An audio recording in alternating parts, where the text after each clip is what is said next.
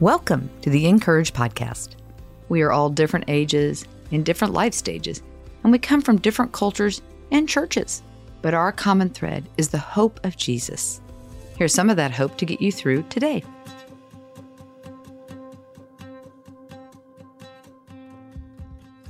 Today's article is written by Kayla Craig and is titled, You Don't Have to Perform to Be Loved. I schlep a diaper bag over my shoulder as I navigate my daughter's wheelchair down the aisle, doing my best to inconspicuously herd four children from the church lobby into the back of the sanctuary. I can see the heads turning and feel the eyes on us. Wiping the sweat from my brow, I whisper, Excuse us, and pardon me, as my circus scoots into the last row. After morning feats I can only describe as acrobatic, I've finally gotten everyone to church. I glance at my watch. We're four minutes late, but it feels like a victory all the same. My six year old son is ready to perform with the choir for the first time. They're called the church mice. Yes, it's adorable. I fan myself with the church bulletin as I whisper good morning to my parents who are there to cheer on our budding singer. I wonder where he's supposed to find the rest of his micey mates. Aren't they supposed to be gathering toward the front? I realize something is off. My eyes dart around the sanctuary and I spy children dispersed among the pews, already sitting with their families. I remember my husband, the newly hired pastor, sharing that the kids would sing first thing. My heart drops. I whisper, Have they already sung? My mom gives a gentle nod. I fight tears. Why can't I be more put together like everyone else? I wonder. Another question lingers beneath it. Why am I failing? It's easy for us to assume that everyone else has their stuff together, to believe the lie that nobody else is ever late or misses a deadline, or that not one single other soul is as much of a hot mess as the one you see when you look in the mirror. A few days after my church mice fiasco, a friend told me something over coffee that made me do a spit take. I don't know how you get everything done. You're so put together. Once I was done wiping the tears of laughter from my eyes, I reflected on a hard and honest truth. I'm too hard on myself. And my guess is that you are too. As women, we constantly fight external pressure to be the ones that hold things together and present ourselves in a certain way. If we're not careful, we can even feel the pressure to perform our way into God's love. This pressure can often lead to deep self doubt and self criticism that lures us into the trap of comparison. Whatever season of life you're in, chances are you're holding a lot of things together. You're doing your best. And if you're honest with yourself, you feel like it's not enough. That when you look around, Everyone else seems to have cracked the magic code, and you're still stumbling around, sweaty and showing up late.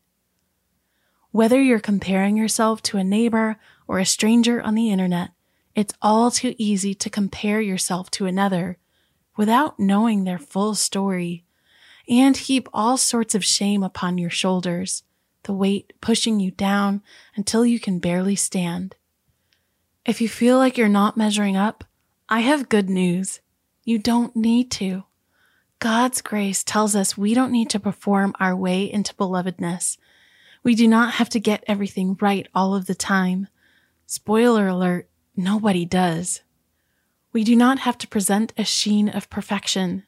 As beloved children of God, we are freed from those trappings. In Colossians 3 verse 12, we're told that we are holy and dearly loved and that in light of this, we should clothe ourselves with compassion, kindness, humility, gentleness, and patience. What would life look like if you had compassion for yourself? How would it reorient your days if you approached your imperfections with kindness and humility? What if you were gentle and extended patience to yourself? No one is perfect.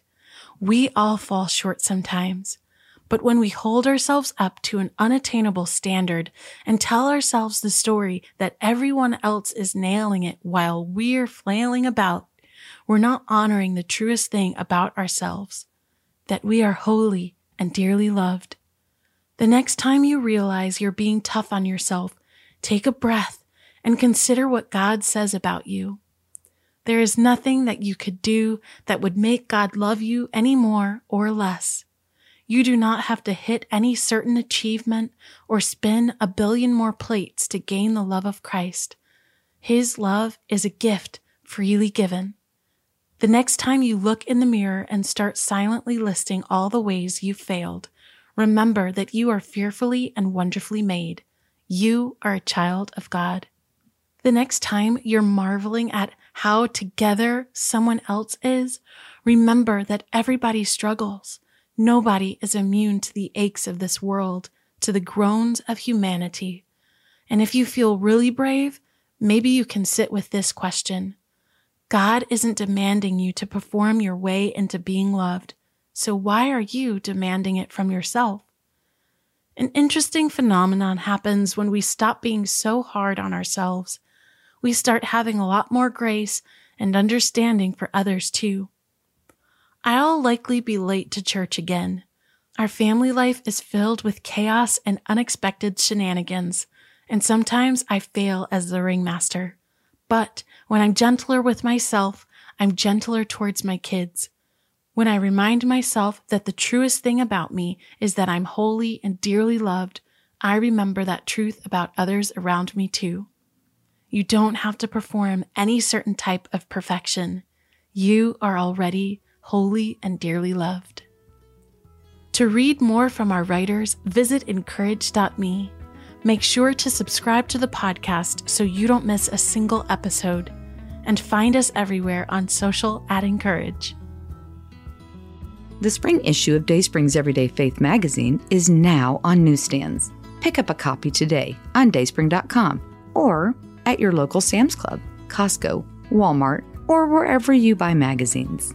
We hope that this issue helps you know and share God's love in fresh, true, and inspiring ways.